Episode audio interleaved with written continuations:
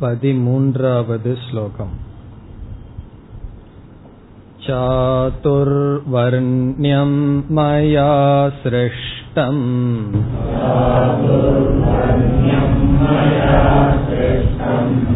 गुणकर्मविभागशः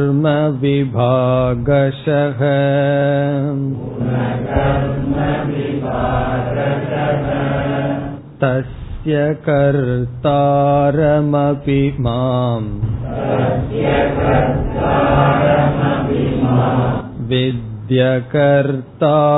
विद्यकर्तारमव्ययम्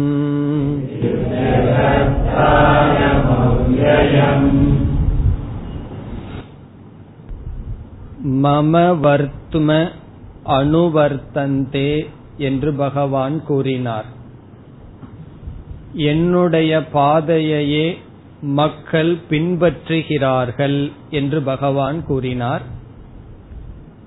இந்த உலகத்திற்கு பகவான் வகுத்து கொடுத்த பாதை என்ன என்று பதிமூன்றாவது ஸ்லோகத்தில் முதல் வரியில் கூறுகின்றார். சாதுர்வர்ணியம் மயா சிருஷ்டம்.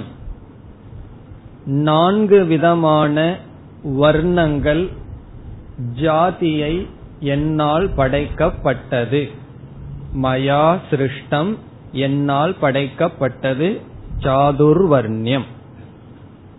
இதனுடைய பொருள் மனிதர்களுக்குள் நான்கு விதமான வேற்றுமையை நான் உருவாக்கினேன் என்று பகவான் சொல்கிறார். மனிதர்களுக்குள்ளேயே பேதத்தை உருவாக்கியது யார்? பகவான்.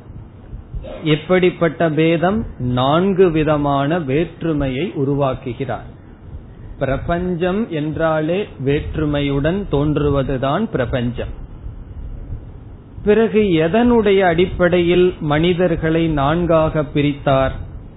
குண கர்ம விபாகசக குண விபாகக கர்ம விபாகக குணத்தின் அடிப்படையில் மனிதர்களை நான்காக பிரிக்கின்றேன். செயலின் அடிப்படையில் மனிதர்களை நான்காக பிரிக்கின்றேன் என்று பகவான் கூறினார். சென்ற வகுப்பில் நாம் பார்த்தோம் குணத்தின் அடிப்படையில் பிராமணன் என்பவன் யார்? என்றால் சத்துவகுணம் ரஜோகுணம் தமோகுணம் என்ற அமைப்பில் ஒருவனுக்கு இருந்தால் அவன் குண பிராமணன். க்ஷத்ரியன் ரஜோகுணம் முதலிலும் சத்துவகுணம் தொடர்ந்தும் தமோகுணம் இறுதியிலும் இருந்தால் க்ஷத்ரியன். வைஷ்யன் என்பவன் ரஜோகுணம் அதை தொடர்ந்து தமோகுணம் இறுதியில் சத்துவகுணம் சூத்ரன் என்பவன் தமோகுணம் ரஜோகுணம் சத்துவகுணம் இந்த அடிப்படையில் ஒரு மனிதனுடைய குணம் இருந்தால் அவனை பிராமண கஷத்திரிய வைசிய சூத்ரன் என்று பிரிக்கின்றோம். பிறகு செயலும் புரிந்து கொள்வதற்கு சுலபம். படித்தல் படிப்பித்தல் இவைகளெல்லாம் பிராமண கர்மம். இந்த கர்மத்தை யார் செய்கிறார்களோ அவர்கள் கர்மத்தின் அடிப்படையில் பிராமணர்கள். இந்த நாட்டை பாதுகாக்கின்ற செயலில் ஈடுபடுபவர்கள் அரசியலில் ஈடுபடுபவர்கள் செயலின் அடிப்படையில் க்ஷத்திரியர்கள் பிறகு வியாபாரம் இவைகளெல்லாம் வைசியன் லேபர் உடலில் உழைப்பை கொடுப்பது சூத்ரன். இதைத்தான் இங்கு பகவான் கூறினார். பிறகு சமுதாயத்துக்குள் பிறப்பின் அடிப்படையிலும் இந்த ஜாதி இருந்து வருகின்றது. அதை இங்கு பகவான் குறிப்பிடவில்லை. ஆனால் இந்த உலகத்தில் அந்த வேறுபாட்டையும் நாம் பார்க்கின்றோம். இப்பொழுது ஒருவனை பிராமணன் என்று சொன்னால் க்ஷத்திரியன் என்று சொன்னால் வைஷ்யன் என்று சொன்னால் சூத்ரன் என்று சொன்னால் அடுத்த கேள்வி எதன் அடிப்படையில்? ஒருவரை பார்த்து இவர் பிராமணன் என்றால் நம்ம சாதாரணமா என்ன புரிஞ்சு புரிஞ்சுக்கிறோம்? ஜாதி பிறப்பின் அடிப்படையில் பிராமணர் க்ஷத்திரியர் வைசியன் சூத்ரன் என்றெல்லாம் புரிந்து கொண்டுள்ளோம். இதில் மூன்று கோணத்தில் ஒரு மனிதனை நாம் பார்க்கலாம். பிறப்பின் அடிப்படையில் செயலின் அடிப்படையில் குணத்தின் அடிப்படையில் பார்க்கலாம். ஒருவன் பிராமணனாக பிறப்பதற்கு எந்த விதமான முயற்சியுமோ சம்ஸ்காரமோ அவசியமில்லை. அந்த ஜீவன் அந்த குடும்பத்தில் பிறந்துள்ளான். பிறந்ததற்கு பிறகு நமக்கு சாய்ஸ் தேர்ந்தெடுக்கின்ற உரிமை கிடையாது. ஒருவரோடு பழகி கொண்டிருக்கின்றோம் நண்பராக இருக்கின்றார் அவருடைய நட்பு நமக்கு வேண்டாம்னு என்ன செய்யலாம்? இனிமேல் நீ என் வீட்டுக்கு வராத நான் வீட்டுக்கு வரலன்னு சொல்லி நட்பை நிறுத்தி விடலாம். ஆனால் நம்முடைய தந்தை தாயை இனிமேல் நீங்கள் எனக்கு தாயும் இல்ல தந்தையும் இல்லைன்னு சொல்லலாம். ஆனாலும் மாற்ற முடியுமோ? இதெல்லாம் பிராரப்த அதீனம். மாற்ற முடியாத பிராரப்தங்கள்.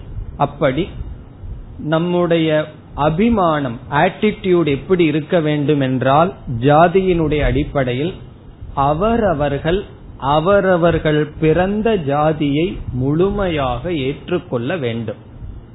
ஏற்றுக்கொள்ளுதல் என்பது உயர்வாகவோ தாழ்வாகவோ அல்ல. உயர்வாகவும் ஏற்றுக்கொள்ளக்கூடாது தாழ்வாகவும் ஏற்றுக்கொள்ளக்கூடாது. நம்ம எந்த தாய் தந்தையிடம் எந்த சூழ்நிலையில் குலத்தில் பிறந்துள்ளோமோ அதை முழுமையாக ஏற்றுக்கொள்கின்றோம். இரண்டாவது செயலின் அடிப்படையில் சில சமயங்களில் நாம் விரும்பிய ஆக்டிவிட்டி செயல் கிடைக்கும். சில சமயங்களில் நாம் விரும்பிய கர்மம் கிடைக்காமல் போகும். அப்பொழுது என்னவென்றால் அதுவும் ஓரளவு பிராரப்தத்தினுடைய வசத்தில் இருப்பதால் ஏற்றுக்கொள்வதை தவிர வேறு வழி கிடையாது. ஒரு ஜாப நம்ம விரும்புவோம். நமக்கு விருப்பம் இல்லாத செயலை செய்ய வேண்டிய சூழ்நிலை வந்துவிட்டால் அதையும் ஏற்றுக்கொள்ளத்தான் வேண்டும். என்ன செயல் செய்கிறோம் என்பதனாலும் ஒருவனுக்கு உயர்வு தாழ்வு வருவதில்லை. கோவிலில் ஒருவன் பூஜாரியாக இருக்கின்றான் ஒருவன் கோயிலை சுத்தப்படுத்திக் கொண்டிருக்கின்றான் ஒருவன் மடப்பள்ளியிலிருந்து பகவானுக்கு நைவேத்தியத்திற்கு சமைக்கின்றான். அவரவர்கள் அவரவர்களுடைய தொழிலை உயர்வாக மன தூய்மையுடன் செய்தால் கோயிலை சுத்தம் பண்றவனுக்கு என்ன புண்ணியம் கிடைக்குமோ அதே புண்ணியம் அர்ச்சகருக்கும் கிடைக்கும் அல்லது அவருக்கு என்ன கிடைக்குதோ அதேதான் இவருக்கும் கிடைக்கின்றது. தொழில் ரீதியாகவும் ஏற்றத்தாழ்வு இருக்கக்கூடாது. ஏற்றுக்கொள்ள வேண்டிய மனநிலை இருக்க வேண்டும். அப்படி என்றால் மூன்று அடிப்படையில் ஜாதியின் அடிப்படை பிறப்பின் அடிப்படை கர்மத்தின் அடிப்படையில் நம்முடைய பாவனை அக்செப்டன்ஸ் ஏற்றுக்கொள்ளுதல். இனி குணத்தின் அடிப்படையில் நாம் ஏற்றுக்கொள்ளுதல் என்ற சாதனையை கையாளக்கூடாது. குணத்துல ஒருத்தர் வந்து சூத்ரனா இருக்காருன்னு வச்சுக்கோமே இதுக்கு முன்னாடி நீங்க என்ன சொன்னீர்கள்? ஜாதியிலையும் அப்படியே அக்செப்ட் பண்ணிக்கன்னு சொன்னீர்கள். உங்களுக்கு என்ன தொழில் கிடைச்சிருக்கோ அதை அப்படியே அக்செப்ட் பண்ண வேண்டும் என்று சொன்னீர்கள் என்னுடைய குணமும் சூத்ர குணமாக இருக்கிறது. அதையும் அப்படியே நான் அக்செப்ட் பண்ணி அதோடு இருக்கின்றேன் என்று சொல்லக்கூடாது. குணத்தின் அடிப்படையில் ஒவ்வொருவரும் பிராமணனாக முயற்சி செய்ய வேண்டும். அங்கு அக்செப்டன்ஸ் அல்ல அங்கு எஃபர்ட் முயற்சியானது இருக்க வேண்டும். எதனுடைய அடிப்படையில்? குணத்தின் அடிப்படையில். கர்மத்தின் அடிப்படையில் முயற்சி செய்தா மாறுவதற்கு வாய்ப்பு இருக்கிறது. பிறப்பின் அடிப்படையில் முயற்சி ஒன்று செய்ய முடியாது அது முடிந்த விஷயம். பிறகு எதில் நாம் பிராமணனாக வேண்டும்? குண பிராமணனாக மாற வேண்டும். எல்லா ஜீவராசிகளும் சூத்திரனாகத்தான் பிறக்கின்றது என்றெல்லாம் ஸ்லோகங்கள் இருக்கின்றன. இதில் குணத்தின் அடிப்படையில் ஒருவன் பிராமணனாக ஆனால் அந்த பிராமணன் தான் மோக்ஷத்துக்கு தகுதியுடையவன் ஆகின்றான். இப்ப மோக்ஷத்துக்குன்னு சொல்லி சில தகுதிகள் சாஸ்திரம் கேட்கின்றதே எதன் அடிப்படையில் ஒருவனுக்கு மோக்ஷம் யாருக்கு என்றால் ஜாதியின் அடிப்படையிலோ செயலின் அடிப்படையிலோ அல்ல குணத்தின் அடிப்படையில் யார் பிராமணன் ஆகிறார்களோ அவர்கள் ஞானத்தை அடைய தகுதியை அடைகிறார்கள். இந்த பாவனையுடன் நாம் ஜாதியை பார்த்தால் சமுதாயத்தில் ஜாதி என்பது அலங்காரமே தவிர அலங்கோலம் அல்ல. என்னைக்கு அலங்கோலம் ஆகுதுன்னா ஜஸ்ட் ஆப்போசிட் உல்டான்னு சொல்லுவாங்கல்லவா? குணத்தை மறந்துட்டு ஜாதியின் அடிப்படையில் நாம் பிறப்பின் அடிப்படையில் உயர்வு தாழ்வு பார்க்கும் பொழுது சமுதாயத்தில் குழப்பங்கள் பொறாமைகள் போட்டிகள் தோன்றுகின்றன. அதனால வேதத்துல ஜாதிய பிரித்ததில் எந்த விதமான தவறும் கிடையாது. மக்கள் அதை புரிந்து கொண்டதில் தவறு இருக்கின்றது தவறு என்னைக்குமே மேலானவர்களிடம் இருக்கார் அதை பின்பற்றுபவர்களிடம்தான் தவறானது இருக்கு. புத்தரிடம் சென்று சிஷ்யர்கள் எல்லாம் கேட்டார்கள். போதி மத போதி மரத்தின் அடியில் உட்கார்ந்து உங்களுக்கு ஒரு ஞானம் வந்ததே அது என்னன்னு. புத்தர் வந்து பேசாம தட்சிணாமூர்த்தி மாதிரி உட்கார்ந்துட்டார். பதிலே பேசல. அதனால என்னன்னா புத்தர் என்ன சொல்றாருன்னா சூன்யம்தான் ஆத்மான்னு ஒருத்தன் சொன்னான். ஒண்ணுமே கிடையாது அதுதான் ஆத்மான்னா. ஒருத்தன் சொன்னா க்ஷணிகம். கணிக விஜயானவாதின்னு ஒருத்தன் சூன்யவாதின்னு ஒருத்தன். இப்படி நான்கு மதங்கள் வந்தது. எதிலிருந்துனா புத்தருடைய மௌனத்திலிருந்து வந்தது. ஆனா தட்சிணாமூர்த்தி மௌனத்திலிருந்து நான்கு மதங்கள் ஏன் வரல தெரியுமோ? அதை புரிஞ்சுக்கிற ஆளுக பெரிய ஆளுக சனகாதி முனிவர்கள் அந்த மௌனத்தை சரியாக புரிந்து கொண்டார்கள். ஒரு பரம்பரை இருந்தது. அப்படி பெரியவர்கள் என்றுமே தவறு செய்தது கிடையாது. அப்படி தவறு செய்திருந்தால் அவர்கள் பெரியவர்கள் அல்ல. இல்லையே பெரியவர்கள் தவறு செய்தார்கள் அவங்கள நான் பெரியவர்கள் சொல்லவில்லை. யார் தவறு செய்யவில்லையோ அவர்கள் பெரியவர்கள். பிறகு தவறு எங்கு வந்ததுன்னா பின்பற்றுபவர்களிடம் தான் தவறு வந்துள்ளது. ஜாதிய வச்சு நம்ம வேதத்தை தவறாகவோ சாஸ்திரத்தை தகவறாகவோ நினைக்க கூடாது இப்போ பகவான் என்ன சொன்னார் முதல் வரியில்? சாதுர்வர்ணியம் மயா சிருஷ்டம். இதிலிருந்து நம்ம எடுத்துக்கொள்ள வேண்டிய கருத்து ஒவ்வொருவரும் குணத்தின் அடிப்படையில் பிராமணனாக முயற்சி செய்ய வேண்டும். ஜாதி அபிமானம்ங்கிறது அதாவது பிறப்பில் வருகின்ற ஜாதி அபிமானம் அவ்வளவு சுலபமா மனிதனுடைய மனதிலிருந்து போறதை பார்ப்பது கடினமாக இருக்கின்றது. முயற்சி செய்துதான் விட வேண்டும். ஜாதி அபிமானம்ங்கிறதா மினிமம் குவாலிபிகேஷன் வேதாந்தம் படிக்க வந்த நமக்கு மினிமம் குவாலிபிகேஷன் என்ன தெரியுமோ? ஜாதி அபிமானம் இருக்கக்கூடாது. அதனுடைய அர்த்தம் என்னன்னா எந்த மனிதன் என்ன ஜாதி என்ற தெரிஞ்சுக்கிற இச்சையே நம்ம மனசுல இருந்து போகணும். அந்த நிலையில சொல்லி கொடுக்கிற சாமி என்ன ஜாதி?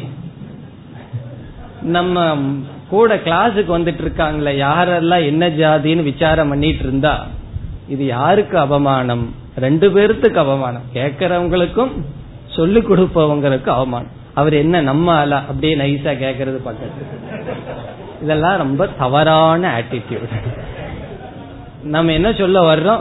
மோக்ஷத்துக்கு வாருங்கள். நீங்க எந்த எந்த ஜாதியும் இல்ல பிரம்மஸ்வரூபமா இருக்கீங்க சொல்ல வர்ற நம்ம இடம் இவர் யாரு? நம்ம ஆளா அவர் லாங்குவேஜ் எப்படி இருக்கு? எந்த ஊரு? இந்த எண்ணமே நமக்கு வரக்கூடாது. அப்படி இருந்தால் எப்படியாவது அதை நாம் நீக்க வேண்டும். அதான் நம்ம செய்ய வேண்டிய ஃபர்ஸ்ட் சாதனை. போய் மலையில எல்லாம் நின்றுட்டு சாதனை பண்ண வேண்டாம். கிளாஸுக்கு வர்றதே சாதனை தான். ஏன்னா நீந்திட்டு தானே வர வேண்டியது இருக்கு ரோட்ல எல்லாம். வேற அல்லது வெயில்ல நிக்க வேண்டாம். என்ன சாதனைனா இந்த ஜாதி அபிமானத்தை விடணும். ஜாதி அபிமானத்தை விடணும்னு சொன்னா யார் என்ன ஜாதிங்கிற அந்த ஆகாங்ஷா இருக்கே இச்சை அதை மனதிலிருந்து துறக்க வேண்டும். அப்படி நான்கு வர்ணம் என்ற தலைப்பிலிருந்து நமக்கு என்ன தெரிய வருகிறது? குணத்தின் அடிப்படையில் நாம் பிராமணர்கள் ஆக வேண்டும். இதோடு முதல் வரி முடிவடைகிறது. இனி இரண்டாவது வரிக்கு வருவோம். தஸ்ய கர்த்தாரம் அபி. தஸ்ய என்றால் அதனுடைய அதனுடைய என்றால் சாதுர்வர்ணியஸ்ய நான்கு ஜாதியினுடைய. தஸ்ய கர்த்தாரம் என்றால் அதை உருவாக்கியவன் தோற்றுவித்தவன். யார்? நான் சொல்றார் பகவான். இவைகளையெல்லாம் நான் செய்தவனாக இருந்த போதிலும் அபி என்றால் ஈவந்தோ. இந்த நான்கை நான் உருவாக்கிய போதிலும் இந்த நான்கையும் நான் தான் சிருஷ்டி செய்தேன். இருப்பினும் என்ன சொல்றார்? மாம் என்னை வித்தி அறிந்துகொள். வித்தி என்றால் துவம். நீ என்னை அறிந்துகொள். நீ என்னை எப்படி அறிந்து கொள்ள வேண்டும்? அகர்த்தாரம் ஒன்றும் செய்யாதவனாக என்னை நீ அறிந்து கொள் இப்ப மாம்ங்கிற சொல்ல எடுத்து அகர்த்தாரம்ங்கிற சொல்லோட சேர்த்திக்கணும். மாம் அகர்த்தாரம் வித்தி. என்னை கர்த்தா அற்றவனாக தெரிந்துகொள். இதற்கு முன்னாடி வாக்கியத்தில் என்ன சொன்னார்? இவைகளை நான் செய்த போதிலும் இவைகளை செய்யாதவனாக நீ தெரிந்துகொள். ரெண்டு ஸ்லோகத்துக்கு முன்னாடி பகவான் சொல்லியிருந்தா மறந்துருப்போம். நமக்கு அந்த கான்ட்ரடிக்ஷன் தெரியாது. ரெண்டு ஸ்லோகத்துக்கு முன்னாடி இவைகளை எல்லாம் நான் செய்தேன்னு சொல்லி இங்க இவைகளை நான் செய்யவில்லைன்னு சொன்னா மறந்திருப்போம். ஒரே ஸ்லோகத்துல ஒரே வரியில வந்து முரண்படுவது போல் பகவான் பேசுறார். இவைகளை நான் செய்தேன் ஆனாலும் இவைகளை நான் செய்யாதவனாக நீ தெரிந்துகொள். அகர்த்தாரம் வித்தி. இனி ஒரு அடைமொழி சொல்றார் தனக்கு பகவான் அவ்வியம் அழியாதவனாக. அவ்வியம் என்பது மாம் என்பதற்கு விளக்கம். நான் அழியாதவனாக என்னை அழியாதவனாக இவைகளை செய்யாதவனாக நீ அறிந்து கொள் இதனுடைய பொருள் என்ன? இரண்டாவது வரியில் வேறு கருத்துக்கு பகவான் வந்து விட்டார். முதல் வரியோட ஒரு டாபிக் முடிகிறது. இரண்டாவது வரியில் வேறு கருத்துக்கு பகவான் வருகிறார். வேறு என்ன கருத்து? அந்தந்த அத்தியாயத்தை படிக்கும்போது அந்தந்த அத்தியாயத்தினுடைய தலைப்பை கேட்டா நமக்கு தெரிஞ்சிருக்கணும். நாலாவது அத்தியாயம்னு தெரியுது தலைப்பு தெரியாதுன்னு சொல்லக்கூடாது. ஆறாவது அத்தியாயம் போனா மறந்துட்டா பரவாயில்ல. நாலாவது அத்தியாயம் படிக்கும்போது இந்த அத்தியாயத்தினுடைய தலைப்பு என்ன? ஞான கர்ம சந்நியாசக. அந்த தலைப்புக்கு பகவான் வருகின்றார். இந்த அத்தியாயத்தினுடைய மைய கருத்தான ஞான கர்ம சந்நியாசத்திற்கு விதை இரண்டாவது வரியிலிருந்து ஆரம்பிக்கின்ற இதத்தான் இனிமேல் நாம் விளக்கமாக பார்க்க இருக்கின்றோம். ஞான கர்ம சந்நியாசம்ங்கிறத பத்தி பிறகு பார்க்கலாம். இங்கு பகவான் என்ன சொல்கிறார் என்றால் இவைகளை நான் செய்தவன். செய்பவனுக்கு கர்த்தா என்று சொல்வோம். உன்னை செய்யாதவனுக்கு அகர்த்தா என்று சொல்வோம். பகவான் இங்க என்ன சொல்லியிருக்கார்? இவைகளை நான் செய்தவன் அதே சமயம் இவைகளை நான் செய்யவில்லை என்று ஒரே வாக்கியத்தில் நான் செய்தவனாகவும் இருக்கின்றேன் நான் செய்யாதவனாகவும் இருக்கின்றேன் சொல்றார். இதனுடைய அர்த்தம் என்ன? இது முரண்படுவது போல் தெரிகிறது. இதை எப்படி முரண்படாத வாக்கியமாக புரிந்து கொள்ளுதல் என்பதுதான் இப்பொழுது நம்முடைய விசாரம். ஒரு பொருளானது இரண்டு விருத்த தர்மத்துடன் சேர்ந்து ஒரே இடத்தில் ஒரே காலத்தில் இருக்காது.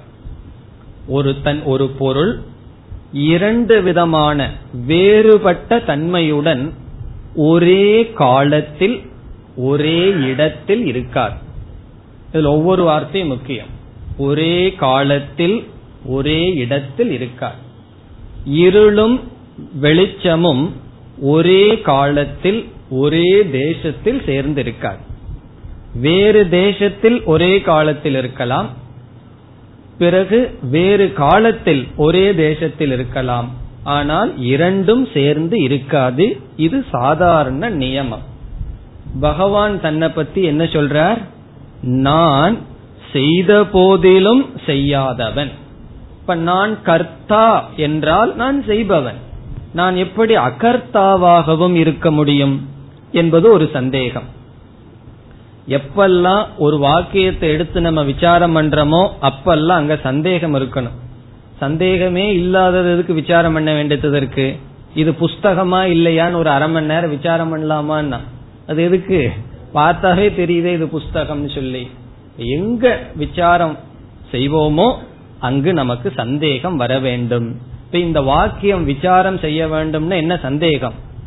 எப்படி முரண்படுகின்ற தன்மையை பகவான் ஒரே தன்னிடத்திலேயே சொல்கின்றார் என்பது முதல் சந்தேகம்.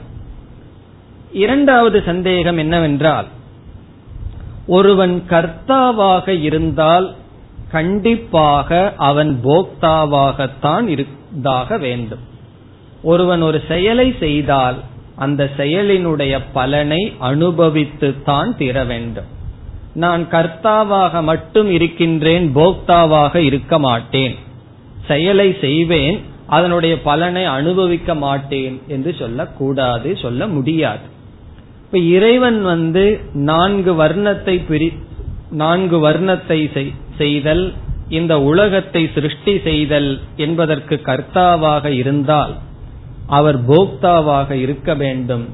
நம்ம ஏதாவது சின்ன நாள பொருளை படைச்சாவே கர்த்தாவாக இருந்து போக்தாவாக இருந்து சம்சாரத்தை அனுபவிக்கிறோம். பகவான் பெரிய பிரபஞ்சத்துக்கு கர்த்தாவாக இருந்தார். அவர் பெரிய போக்தா. இப்ப யார் பெரிய சம்சாரினா பகவான் தான் பெரிய சம்சாரி ஆவார். காரணம் என்ன? கர்த்தா போக்தா இரண்டும் சேர்ந்து செல்லும். இப்ப பகவான் வந்து நான் மயா சிருஷ்டம் நான் நான் செய்தேன் என்று சொல்வதிலிருந்து பகவானுக்கு சம்சாரத்துவம் வந்து விடுமா என்ற சந்தேகமும் நமக்கு வருகிறது. அடுத்த ஸ்லோகங்களிலெல்லாம் பகவான் சொல்ல போற எனக்கு சம்சாரம் வராது என்று சொல்ல போறார் அடுத்த ஸ்லோகங்களில். காரணமும் பகவானே சொல்ல போறார் பிறகு நான் கர்த்தாவும் அல்ல போக்தாவும் அல்லன்னு சொல்ல போறார் எப்படி என்று இப்பொழுது பார்க்கலாம். நான் நான் என்று எப்பொழுதெல்லாம் நாம் கூறுகின்றோமோ இந்த நான்கிற சொல்லுக்கு நாம் எப்படிப்பட்ட அர்த்தத்தை புரிந்துள்ளோம்? எப்பொழுதெல்லாம்? அகம் அகம் நான் செல்கிறேன் நான் படிக்கின்றேன். நான் நான் சொல்றோமோ அப்பொழுதெல்லாம் நான்கிறதுக்கு அர்த்தம் என்ன? நம்ம சிந்திச்சு பார்த்தோம்னா காலையிலிருந்து தூங்குற வரைக்கும் அதிகமான வார்த்தையை எந்த வார்த்தையை அதிகமா பயன்படுத்தி இருப்போம் நான்கிறத தான் பயன்படுத்தி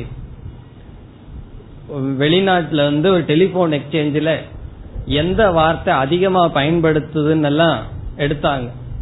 கணக்கெடுக்கும் பொழுது கடைசியில கண்டுபிடிச்சாங்க இந்த நான் ஐ அங்க நான் சொல்ல மாட்டான். ஐ ஐ அப்படிங்கிற வார்த்தை தான் அதிகமா வருதுன்னு சொல்லி. அப்படி இந்த நான் நான் பிரசித்தமா சொல்லிட்டு இருக்கிறமே அதுக்கு என்ன அர்த்தம் என்றால் சாதாரணமா இந்த உடலை நான் சொல்லி புரிஞ்சிருக்கும். இந்த உடல் நம்முடைய மனம் இவைகளெல்லாம் சேர்ந்து நான்கிற சொல்லுக்கு பொருளாக இருக்கிறது. பிறகு நான்கிற சொல் ஜடமானதா அறிவு சுரூபமானு கேட்டா நம்ம என்ன சொல்லுவோம்? கண்டிப்பா அறிவு சுரூபம்னு சொல்லுவோம். யாராவது நான் ஜடம்னு சொல்லுவார்களா? அப்படி சொன்ன என்ன சொல்லிடலாம்? நீ ஜடம் அல்ல ஜடத்தை போலன்னு சொல்லலாம். ஆனா ஜடம் அல்ல காரணம் என்ன? நீ ஜடமாக இருந்திருந்தால் நான் ஜடம் என்று சொல்ல முடியாது. இப்ப டேபிள் வந்து சொல்லுதா? நான் ஜடமாக இருக்கிறேன்னு சொல்லி. அப்படி நான்கிற சொல்லுக்குள்ள அறிவு சொரூபமும் அடங்குகிறது ஜடமான உடலும் அடங்குகிறது. இந்த அறிவு சொரூபத்தை ஆத்மா என்றும் மனம் உடலை அனாத்மா என்றும் சொல்கின்றோம். இப்ப நான்கிற சொல்லுல என்ன அடங்குகிறது? ஆத்ம அனாத்மா. இந்த இரண்டும் சேர்ந்து அடங்குகிறது நான் என்ற சொல்லில். இப்பொழுது இந்த இரண்டும் சேர்ந்து இருக்கின்றது வேறுபாடு தெரியாமல் இருக்கின்றது.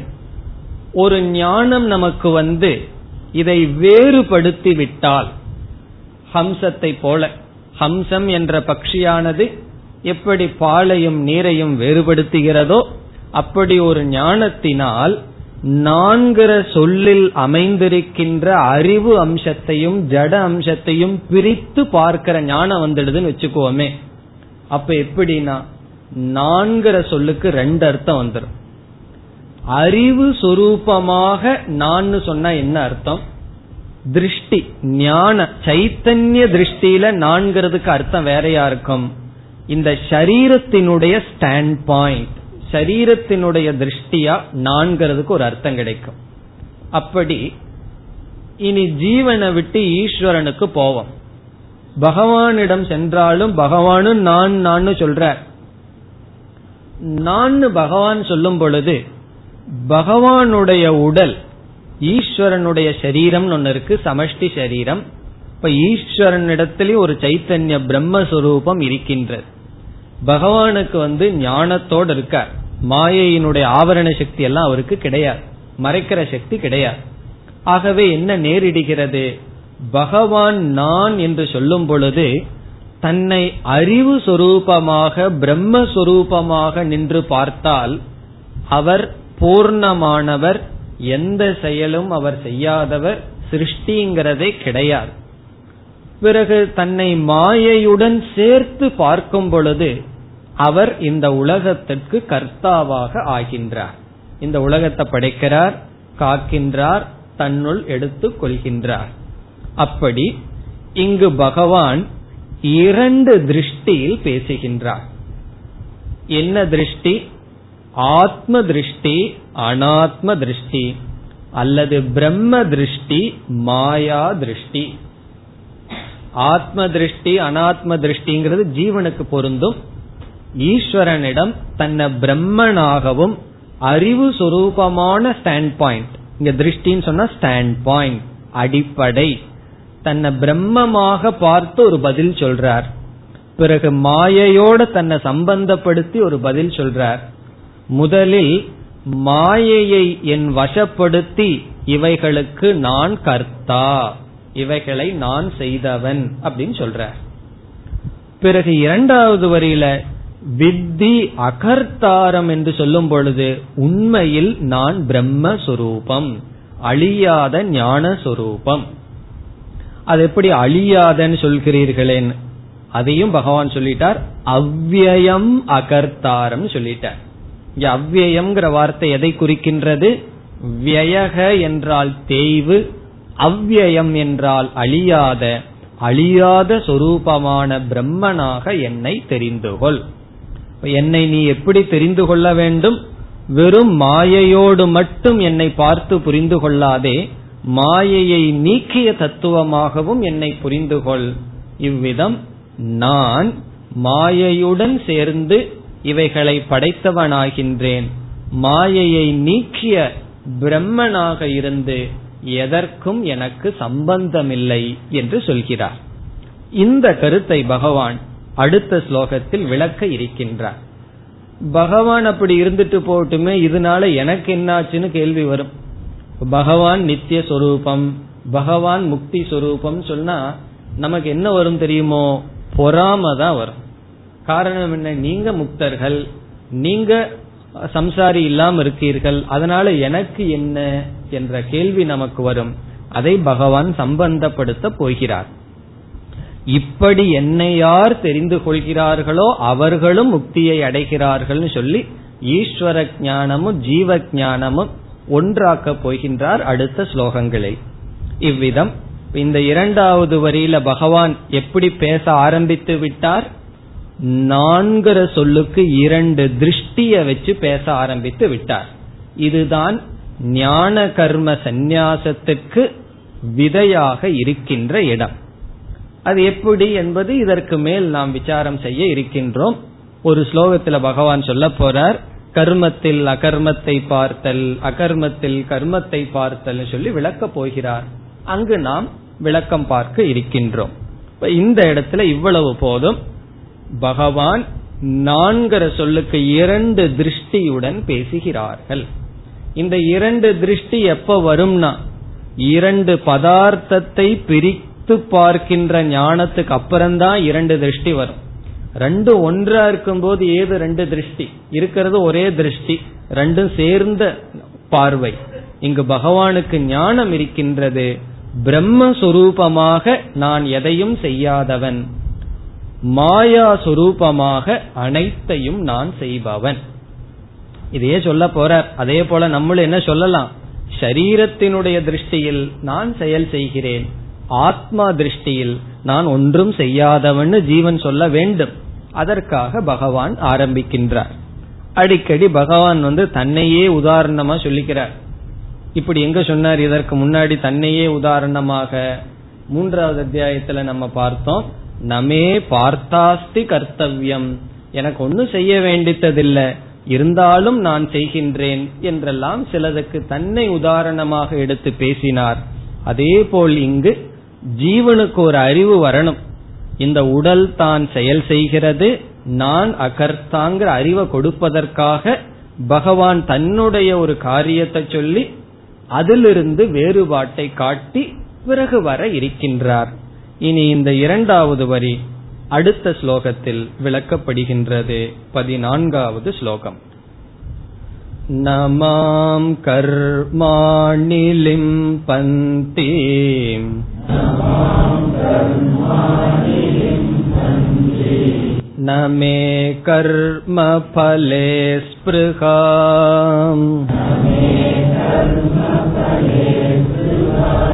कर्मभिर्न स बध्यते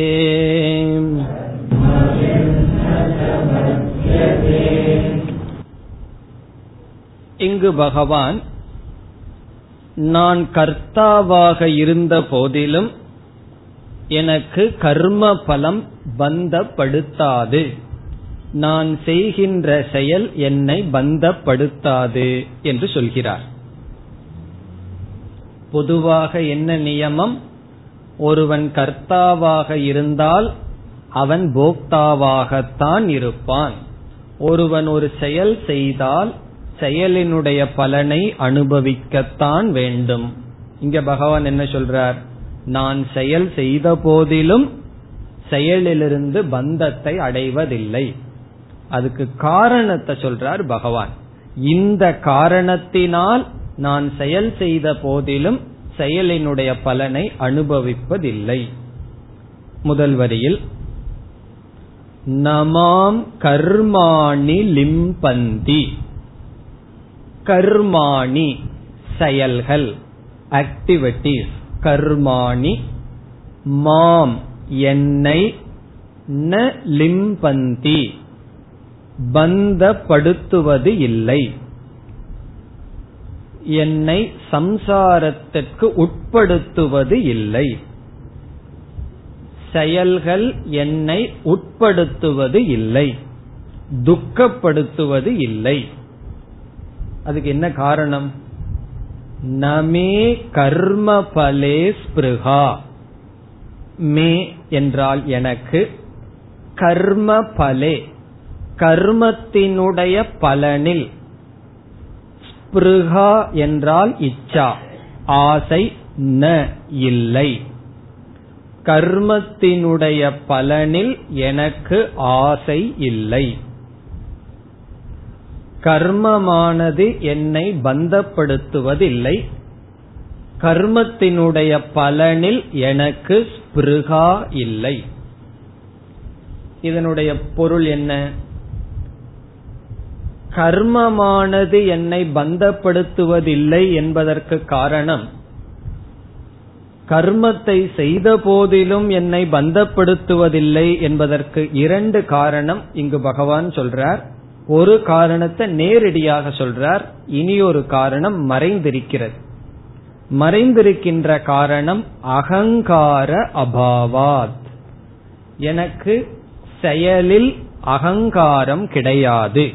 நான் இதை செய்கிறேன் என்ற அகங்காரம் கிடையாது. இரண்டாவது பல இச்சா அபாவாத். கர்மத்தினுடைய பலனில் இச்சை எனக்கு கிடையாது. அதனால என்னன்னா ந லிம்பந்தி நான் பந்தப்படுவது இல்லை. இதை நான் செய்தாலும் நான் செய்கிறேன் என்கின்ற எண்ணம் நமக்கு எனக்கு கிடையாது. அகங்காரம் எனக்கு இல்லை.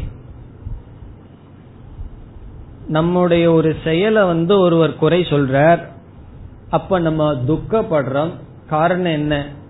நான் செய்தேன் என்று நினைத்த காரணத்தினால். அந்த பாவனையோட நம்ம இருக்கிறதுனால். நான் செய்தேங்கிற எண்ணம் நமக்கு இல்லைன்னு சொன்னா அந்த குறையானது நம்மை பாதிக்காது. பிறகு அந்த கர்மத்தினுடைய பலனில் விருப்பம் இருந்தாலும் நம்மை பாதிக்கும். இங்கு பகவான் சொல்றார் எனக்கு அகங்காரமும் இல்லை கர்மத்தினுடைய பலனில் இச்சையும் இல்லை. ஆகவே கர்மமானது என்னை பாதிக்கவில்லை என்று சொல்றார். இது ஈஸ்வரனுக்கு இந்த நியதி பொருந்துகிறது என்றால் ஜீவனுக்கும் இதே நியதிதான். இப்ப ஜீவர்களாகிய நாம் செயல் செய்கிறோம். அந்த செயலிலிருந்து பாதிக்க கூடாதுன்னு சொன்னா ஈஸ்வரனுக்கு என்ன நியதியோ அதே நியதி தான் ஜீவனுக்கு. சாஸ்திரத்துல ஈஸ்வரனுக்கும் ஜீவனுக்கும் அதிக வித்தியாசம் கொடுக்கறது இல்ல ஒரே லா. பிருகதாரண்யக்க உபனிஷத்துல ஈஸ்வரன் வந்து எல்லாத்தையும் படைச்சாரே. படைத்த ஈஸ்வரனுக்கு ஏன் சம்சாரம் வரவில்லைன்னு ஒரு கேள்வி. இப்ப ஈஸ்வரன் வந்து இதெல்லாம் படைச்சாராம். ஏகாக்கி ந ரமதே. அந்த ப்ராப்ளம் ஈஸ்வரனுக்கே வந்துடுது. தனியா இருந்து ஈஸ்வரனுக்கு போர் அடிச்சிருக்கு துக்கம் வந்துதான். நம்ம ஏன் தனியா இருக்கோம்னு. உபனிஷத் அப்படி ஆரம்பிக்கின்றது பிறகு என்ன பண்ணாராம் இவைகளை எல்லாம் படைக்கலான்னு படைச்சாராம். இப்படி இவ்வளவு பெரிய உலகத்தை படைச்சிட்டு பகவான் துக்கப்படாம இருப்பதற்கு என்ன காரணம்? என்று உபநிஷத்தை ஒரு கேள்வியை கேட்டு அதுக்கு பதிலாகத்தான் சொல்லப்பட்டது அகம் பிரம்மாஸ்மி என்று ஈஸ்வரன் அறிகிறார். அது ஜீவன் சொல்ற மாதிரி உபநிஷத்துல வரல. நான் பிரம்மன்னு தெரிஞ்சிட்டதுனால அவருக்கு துக்கம் இல்லையா அப்படி யாரெல்லாம் நான் பிரம்மன்னு தெரிஞ்சுக்கிறாங்களோ அவங்களுக்கு துக்கம் இல்ல தேவனாகட்டும் மனுஷனாகட்டும் ரிஷி ஆகட்டும் உபனிஷத் சொல்கிறது. அதே போல இங்கும் ஈஸ்வரனாகிய எனக்கு அகங்காரம் இல்லாமல் பல இச்சை இல்லாமல் செயல் செய்தால் கர்மம் பந்தப்படுத்துவதில்லை என்றால் அதே நிலை ஜீவனுக்கு என்பதும் கருத்து. அது இங்க பகவான் சொல்லல நாம் புரிந்து கொள்ள வேண்டும். அதே நிலைதான் ஜீவனுக்கும். இனி லிம்பந்தி என்றால் என்ன? என்றால் தேகத்தை உண்டு செய்கின்ற பாப புண்ணியங்கள் தான் சம்சாரம். என்னை பந்தப்படுத்துவதில்லை என்றால் எப்படி? தேகாரம்பகத்துவேன பாப புண்ணிய ரூபேன. தேகத்தை ஆரம்பம் செய்ய காரணமாக இருக்கின்ற பாப புண்ணியங்கள் வருவதில்லை என்பது பொருள். கர்மம் வந்து என்ன கஷ்டப்படுத்துறது இல்லைன்னா அதனுடைய கடைசி அர்த்தம் என்னன்னா பாப புண்ணியம் எனக்கு வராது என்பதுதான் அர்த்தம். காரணம் என்ன? பலனில் ஆசை இல்லை. ஸ்பிருகா என்றால் ஆசை அது கிடையாது. அடுத்த கேள்வி நமக்கு வரலாம். பலன்ல எல்லாம் பகவானுக்கு ஏன் ஆசை இல்லாம போச்சு? பகவான் ஏன் தன்னை அகர்த்தான்னு நினைச்சிட்டு இருக்கார் செயல் செய்தும் நான் செயல் செய்யாதவன்கிற அறிவு பகவானுக்கு எப்படி வந்தது என்றால் அந்த ஞானத்தை தான் இந்த அத்தியாயத்தில் பார்க்க இருக்கின்றோம். எந்த ஒரு ஞானத்தினால் எப்படிப்பட்ட ஞானத்தை ஒருவன் பெற்றால் அந்த ஞானமானது ஒரு ஜீவன் செயல்பட்டு கொண்டிருக்கும் பொழுது நான் ஒன்றும் செய்யாதவன் எனக்கு ஒன்றிலும் பற்றில்லை என்ற பாவனையை கொடுக்குமோ அந்த ஞானத்தை தான் பார்க்க போகின்றோம். அத பகவானே விளக்கப் போகின்றார் பிறகு. அதுதான் இந்த அத்தியாயத்தினுடைய மைய கருத்து. இந்த அத்தியாயத்தினுடைய சாரம் என்னன்னா ஒரு ஞானம். அது என்ன ஞானம் தான் பார்க்க போறோம். அந்த ஞானம் நம்மை அகர்த்தாவாகவும் பலனில் இச்சையில்லாதவனாகவும் மாற்றும். அந்த பாவனையை நமக்கு அது கொடுக்கும். அந்த ஞானம்தான் ஞான கர்ம சந்நியாச யோகம். அது பிறகு வருகிறது. பிறகு இரண்டாவது வரியில் இதி மாம் யக அபிஜானாதி. இதி என்றால் இவ்விதம் இன் திஸ் மேனர். இந்த விதத்தில் மாம் என்னை யக எவனொருவன் அபிஜானாதி அறிகின்றானோ. யார் இந்த விதத்தில் என்னை அறிகிறாரோ அவருக்கு என்ன பலனா?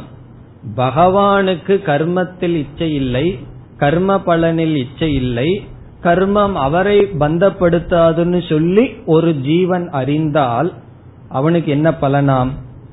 கர்மபிகி கர்மங்களினால் நசபத்தியதே சக அவன் ந பத்தியதே பந்தப்படுவது இல்லை. கர்மபிகி என்றால் கர்மங்களினால் அந்த ஜீவன் பந்தப்படுவது இல்லை. இதனுடைய அர்த்தம் என்ன? பகவான இரண்டு தத்துவமாக பிரித்து யார் புரிந்து கொள்கிறார்களோ அவர்களும் பந்தப்படுவதில்லை. மறைமுகமா பேசுறார் கிருஷ்ணராஜோ. சில சமயம் எல்லாம் நேரடியா பேச மாட்டார் அல்லவா இதனுடைய அர்த்தம் என்னன்னா இந்த உலகத்தை நம்ம எப்படி பார்க்கிறோம் என்பது இந்த உலகம் எப்படி இருக்கிறதுங்கிறதனுடைய அடிப்படையில் அல்ல நம்மை நாம் எப்படி பார்க்கிறோம் என்பதனுடைய அடிப்படையில தான் உலகத்தை நாம் பார்க்கின்றோம். இப்போ உலகத்தினுடைய திருஷ்டி எப்படி இருக்குன்னா நம்முடைய திருஷ்டி எப்படி இருக்குமோ அப்படித்தான் இருக்கும். நம்முடைய மனதில் என்னென்ன பாவனைகள் இருக்கிறதோ அதே பாவனைகளை தான் உலகத்தில் ஏற்றி வைப்போம். உலகத்துல எல்லாமே இருக்கு. எதுக்கு நம்ம அட்டென்ஷன் கொடுப்போம்? கவனம் கொடுப்போம்? எதுல நம்ம இருக்கிறோமோ அதில் நாம் கவனத்தை கொடுப்போம். இப்ப இங்க பகவான் சொல்றார் இரண்டாக என்னை பிரித்து அறிபவர்கள். பிரம்ம தத்துவம் மாயா தத்துவம் என்று என்னை யார் பிரித்து புரிந்து கொள்கிறார்களோன்னு சொன்னா இதை யாருனால பிரிக்க முடியும்? தன்னை யார் இரண்டாக பிரித்தார்களோ அவர்களால் தான் பிரிக்க முடியும். நான் நான் சொல்ற சொல்லுக்கு ஒரு ஜீவன் ஆத்ம அனாத்ம விவேகம் செய்திருந்தால்தான் ஈஸ்வரனிடம் சென்று மாயா பிரம்ம விவேகத்தை செய்ய முடியும்.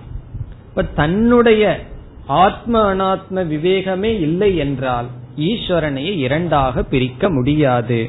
இதனுடைய அர்த்தம் என்னன்னா என்னை யார் இவ்விதம் அறிகிறார்களோ அவர்களுக்கு கர்ம பந்தம் இல்லை என்றால் அவர்கள் அவர்களை பற்றி ஒரு ஞானத்தை அடைந்திருப்பார்கள். அது என்ன ஞானம்? அப்படியே சீக்கிரட்டாவே வச்சிருக்கார். நாவல் போல. ஏன்னா அது கத்தி பகவான் வந்து அதை சொல்ல போறார். ஆகவே அதை மறைமுகமாக சொல்லி வருகின்றார். என்ன ஈஸ்வரன் அகர்த்தா என்றும் ஈஸ்வரனுக்கு பலன்ல இச்சை இல்லைன்னு தெரிஞ்சுக்கிறதுனால நமக்கு என்ன லாபம் வந்துட போகுது? ஒரு லாபமும் வராது. அப்படி தெரியணும்னு சொன்னா நம்மை நாம் பிரித்திருக்க வேண்டும். அந்த ஞானம் ஞான கர்ம சந்நியாசம் என்பது. இப்ப இந்த ஸ்லோகத்துல பகவான் என்ன செய்திருக்கின்றார்? நான் இரண்டு தத்துவமாக இருக்கின்றேன். சைத்தன்ய தத்துவம் ஜட தத்துவம் மாயா தத்துவம் பிரம்ம தத்துவம். இப்படி யார் என்னை அறிகிறார்களோ அவர்களுக்கும் கர்ம பந்தம் இல்லை என்று சொல்லி பிறகு அடுத்த ஸ்லோகத்தில் மீண்டும் ஒரு கருத்துக்கு வருகின்றார். एवं ज्ञात्वा कृतं कर्म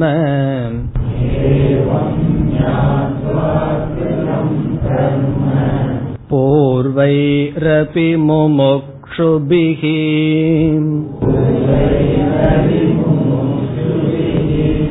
कुरु कर्मैव तस्मात्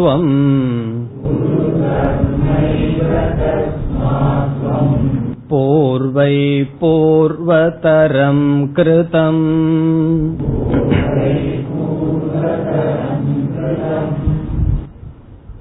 இந்த ஸ்லோகத்தில் இதுவரை பகவான் கூறிய கருத்துக்கு சிஷ்டாச்சாரம் என்ற பிரமாணத்தை கூறி அர்ஜுனனுடைய நிலையை காட்டுகின்றார். சிஷ்டாச்சாரம் என்ற சொல் ஞாபகத்துக்கு வருகின்றதோ? மூன்றாவது அத்தியாயத்துல பார்த்தோம். தர்மம் எது அதர்மம் எது என்று நிர்ணயிக்க வேதம் பிரமாணம். பிரமாணம்ங்கிற சொல்லுக்கு என்ன பொருள்? அறிவை கொடுக்கும் கருவி. பிறகு ஸ்மிருதி. ஸ்மிருதி கிரந்தங்கள் பிரமாணம். அதே போல் பெரியவர்கள் வாழ்ந்த வாழ்க்கையே ஒரு பிரமாணம். அந்த விதத்தில் நான் உனக்கு உபதேசம் செய்த இந்த உபதேசத்தை கேட்டு இந்த உபதேசத்தினால் பயனை அடைந்து சென்றவர்கள் பலர் இருந்தார்கள் என்று அர்ஜுனனுக்கு. இதுல வந்து சந்தேகம் எதுவும் இருக்கக்கூடாது. இதற்கு முன் இருந்தவர்களெல்லாம் இதன்படிதான் வாழ்ந்து வாழ்க்கையின் லட்சியத்தை அடைந்தார்கள் என்று பகவான் கூறிய கருத்துக்கு பிரமாணத்தை கொடுத்து பிரமாணம்னா இங்க அத்தாட்சியை கொடுத்து நீ இப்பொழுது என்ன செய்ய வேண்டும் என்று சொல்கின்றார் பகவான். முதல் வரியில் ஏவம் ஞாத்துவா. ஏவம் இவ்விதத்தில் இன் திஸ் மேனர் இந்த விதத்தில் ஞாத்துவா அறிந்து.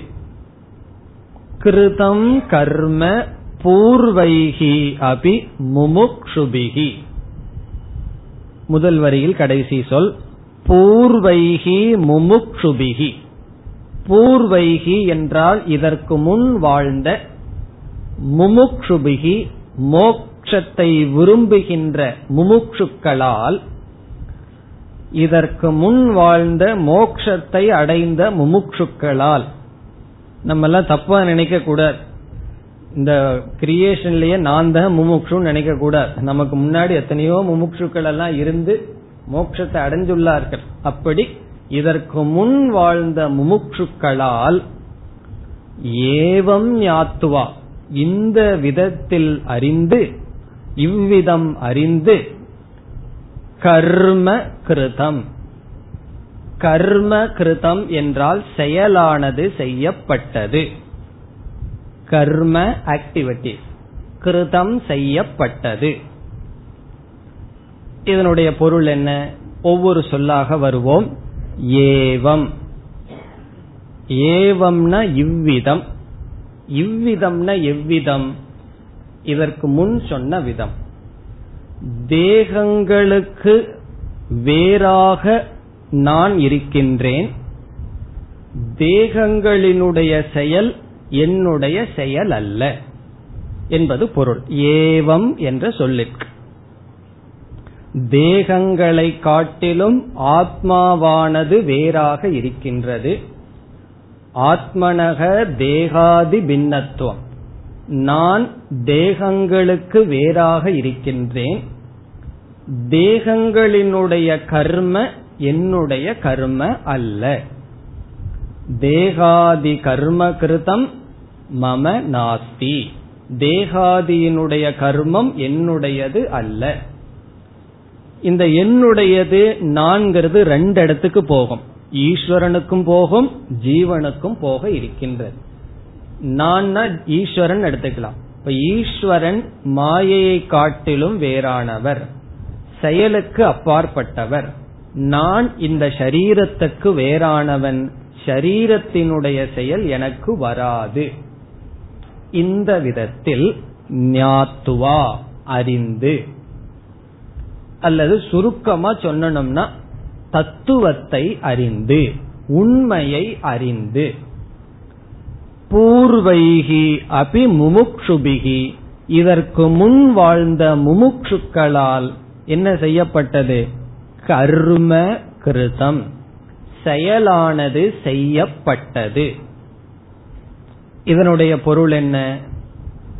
அவர்கள் இரண்டு காரணத்தினால் செயல் செய்து வந்தார்கள்.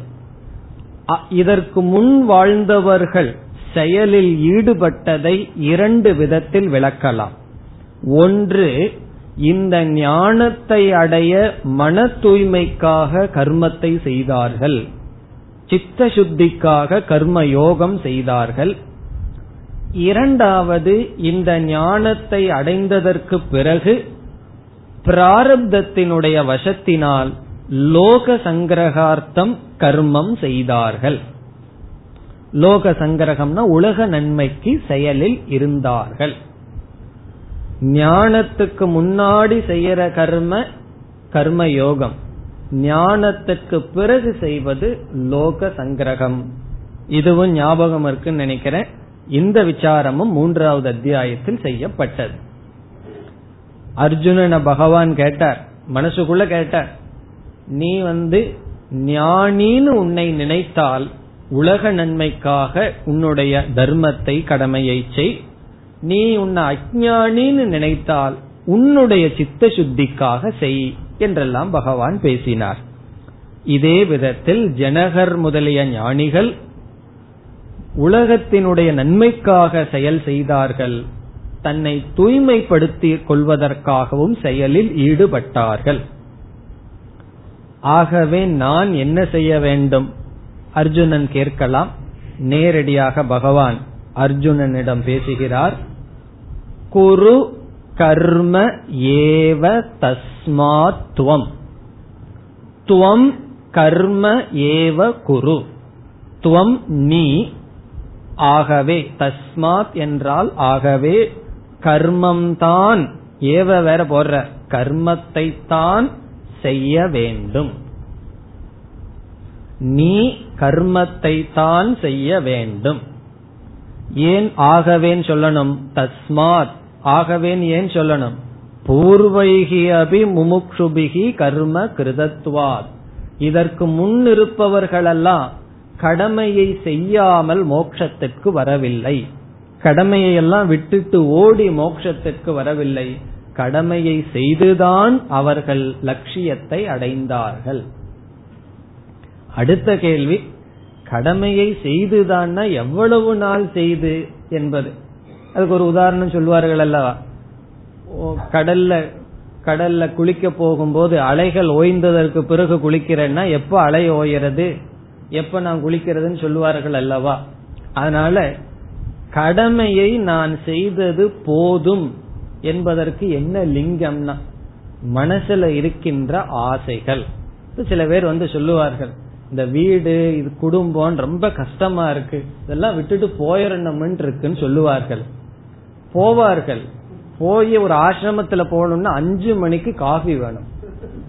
அதை விடுறதுக்கு தயாரா இல்லை. அப்ப என்னன்னா காஃபிய தியாகம் பண்றதுக்கு சக்தி கிடையாது. ஆனா வீட்டில் இருக்கிற எல்லா கடமையும் விட்டுட்டு போகணும்னு ஆசை. எப்ப போலாம் தெரியுமோ?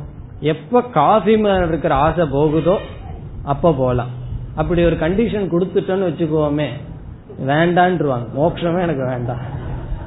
காஃபில வந்தா வரட்டும் வரலைன்னா எனக்கு அந்த மோட்சம் வேண்டாம் அதனாலதான் ஹோமியோபதி மருந்து செல்லுபடியாக மாட்டேங்குது. நீ காஃபி குடிக்காதேன்றார். ஏன் இங்கிலீஷ் மருந்து சாப்பிடுறாங்க? காஃபில இந்த மருந்தை சாப்பிடுன்னு சொல்றதுனால. அதனால ஒரு டாக்டர் வந்து தன்னுடைய மருந்து விற்கணும்னா காஃபில கலந்து குடிச்சா சரியாகிற மருந்து தான் கண்டுபிடிக்கணும். காரணம் என்னன்னா ஆசை. பற்று. இந்த நாக்கில் இருக்கிற பற்று இருக்கே சுலபமா போகாது. அதனாலதான் ஒரு ஆசிரியர் சொல்றார் ஜிதம் சர்வம் ஜிதே ரசே. ஜிதம் சர்வம். எல்லா இந்திரியங்களும் வெல்லப்பட்டதாம் ஜிதே ரசே. இந்த நாக்கு வெல்லப்பட்டால். இந்த நாக்கு என்ற இந்திரியம் வெல்லப்பட்டால் ஜிதே ரசே ஜிதம் சர்வம். அனைத்தும் வெல்லப்பட்டது. ஆரம்பத்திலேயே அஞ்சு மணிக்கே தகராறு. காலையில் எந்திரிச்ச உடனே காபி குடிச்சாதான் பெட்ரோல் மாதிரி அது எல்லாம் ஓடுது. ஆகவே நான் ஆசை என்பது மனதிலிருந்து நீங்கும் வரை நாம் கடமையில் இருந்து கொண்டுதான் இருக்க வேண்டும். ஆசை என்னைக்கு போகுதோ அப்ப இல்லைன்னா ஆசை இருப்பவர்கள் நம்மிடம் கர்மத்தை பற்றி கொண்டு சென்று விடுவார்கள். நம்மிடம் வந்து கேட்பார்கள் அந்த பொறுப்பை எனக்கு கூட எனக்கு கூடன்னு சொல்லி. அது வரைக்கும் என்னன்னா அடிக்கடி நம்ம சொல்லுவோமே ஆவி போனாலும் சாவி விட மாட்டேன்னு பிடிச்சிட்டு இருப்போம். அந்த பொறுப்பை நம்ம விட மாட்டோம் காரணம் என்ன? ஆசை. நான் இல்லாம போயிருவனோ? என்னுடைய இன்சிக்னிபிகன்ஸ் நான் இல்லாம ஆயிருவனோ? பொறுப்பு இல்லாமல் இருந்தால்ங்கிற பயம் இருக்கும். ஞானம் வந்ததுன்னா எல்லாத்தையும் உதறித்தள்ளி விடுவோம். உபனிஷத் சொல்லுது இந்த குதிரை வந்து களைப்பாக இருந்தால் அது ஒரு ஒரு வாரி உதருமா அதனால எல்லாமே அதுல உடம்பில் இருக்கிற வேர்வை அசுத்தம் எல்லாம் போகுமா? அப்படி ஞானி உதறி தல்கின்றான் எப்பொழுதுனா ஆசை சென்ற விடம். ஆசையும் சேர்ந்து உதறுகின்றான். அதுவரை கடமையை செய்ய வேண்டும். அந்த தஸ்மாத்துக்கு அர்த்தம். ஆசை மனதில் இருக்கும் வரை நீ செய்ய வேண்டும். பெரியவர்களெல்லாம் கடமையை செய்துதான் ஆசையிலிருந்து மீண்டார்கள். தஸ்மாத் துவம் கர்ம ஏவ குரு. பிறகு ஏவகாரம் ஏன் பகவான் போடுறார்? கர்ம குருன்னு சொல்லலாமே நீ செயலை செய்யன்னு சொல்லலாமேன்னா உனக்கு ஆப்ஷனல் கிடையாது. அர்ஜுனன் நினைச்சுக்கலாம் இப்ப நான் லோக சங்கிரகத்துக்கு செய்யறேன்னு நினைச்சிட்டு இருக்கலாம். அப்படி எல்லாம் கிடையாது. சில பேர் சொல்லுவார்கள் நான் சோசியல் ஒர்க் பண்றேன் சமுதாய சேவை பண்றேன்னு. காரணம் என்ன தெரியுமோ ரஜோகுணம் ரொம்ப இருக்கு. வீட்டுக்குள் உட்கார்ந்து ஜபம் பண்ண முடியல. அல்லது வீட்டில் இருக்கிறவங்களோ திட்டிட்டு இருக்காங்க. சரி ஏதாவது ஒரு சோசியல் ஒர்க் ஆரம்பிக்கலாமேனா உண்மையிலேயே அவங்க என்ன ஒர்க் பண்றாங்க? யாருக்கு சோசியல் ஒர்க்னா தனக்கு. தன்னுடைய குணம் தன்னுடைய குணத்தினால செயல் செய்கிறார்கள். இது சரியா தவறானா? இது சரி. காரணம் என்னன்னா நல்லதற்கு செய்தால் பிறகு குணம் நமக்கு மாறி வரும். இவ்விதத்தில் கர்மம் தான் நீ செய்ய வேண்டும் என்பதிலிருந்து அர்ஜுனனுடைய நிலை நீ சித்த சுத்தியை அடைய வேண்டும். அதற்காக கர்மம் செய்ய வேண்டும். நீ ஞானி அல்ல. அது எப்படி உங்களுக்கு தெரியுது? அல்லது பகவானுக்கு தெரியுதுன்னா? இதுக்கப்புறம் ஞானத்தை பத்தி பகவான் உபதேசம் பண்றாரு. அர்ஜுன ஏற்கனவே ஞானினா இதோட முடிச்சிருப்பார். அதுக்கு அடுத்த கிளாஸ் இருந்திருக்கார். ஆனா என்னன்னா பதினெட்டு அத்தியாயம் ஓடுவதற்கு காரணம் என்ன? ஞானம் அவன் அடையவில்லை. சித்த சுத்திக்காக கர்மம் செய்ய வேண்டும். சரி எப்படி செய்ய வேண்டும்? கடைசி பகுதி பூர்வைகி பூர்வதரம் கிருதம். அவர்கள் எப்படி செய்தார்களோ அப்படி செய்ய வேண்டும். பூர்வைகி என்றால் இதற்கு முன் இருந்தவர்கள் கிருதம். அவர்கள் எப்படி செய்தார்களோ அப்படி செய் என்பது பொருள். பூர்வதரம் என்றால் அனாதிகாலமாக பிரவருத்தம் என்பது பொருள். அனாதிகால பிரவருத்தம் கர்ம கிருத்தம். பூர்வதரம் கிருதம் என்றால் அனாதி காலமாக வந்து கொண்டிருந்த பெரியவர்கள் எப்படி செய்தார்களோ அப்படி நீ கர்மத்தை செய்ய வேண்டும். அப்படி செய்தால் என்ன பலன்னா உனக்கு மன தூய்மை வரும். மன தூய்மையிலிருந்து அடுத்ததாக உனக்கு வருகின்ற பலன் சாஸ்திரத்தினுடைய அறிவு அதற்கு பிறகு கர்மத்தை நீ செய்தாலும் செய்யாவிட்டாலும் அதனால் உனக்கு பாதிப்பு இல்லை என்பது கருத்து. இனி இதற்கு பிறகுதான் பகவான் ஞான கர்ம சந்நியாசம் என்ற தலைப்பை அறிமுகப்படுத்துறார். அடுத்த இரண்டு ஸ்லோகத்துல பகவானை அறிமுகப்படுத்த போற கர்மம்னா என்ன அகர்மம்னா என்னன்னு அறிமுகப்படுத்தி பதினெட்டாவது ஸ்லோகத்தில் ஒரு அறிவை பகவான் நமக்கு கொடுக்க போறார். என்ன அறிவு? எந்த அறிவை ஒரு ஜீவன் பெற்றால் அந்த அறிவினால் எந்த விதமான சம்சாரமும் அவனுக்கு வராதோ அதை சொல்ல இருக்கின்றார். அடுத்த வகுப்பில் பார்க்கலாம். ஓம் போர் நமத போர் நமிதம் போர் நமுதச்சதேன் पूर्णस्य पूर्णमादाय पूर्णमेवावशिष्यते ॐ शान्ति शान्ति शान्तिः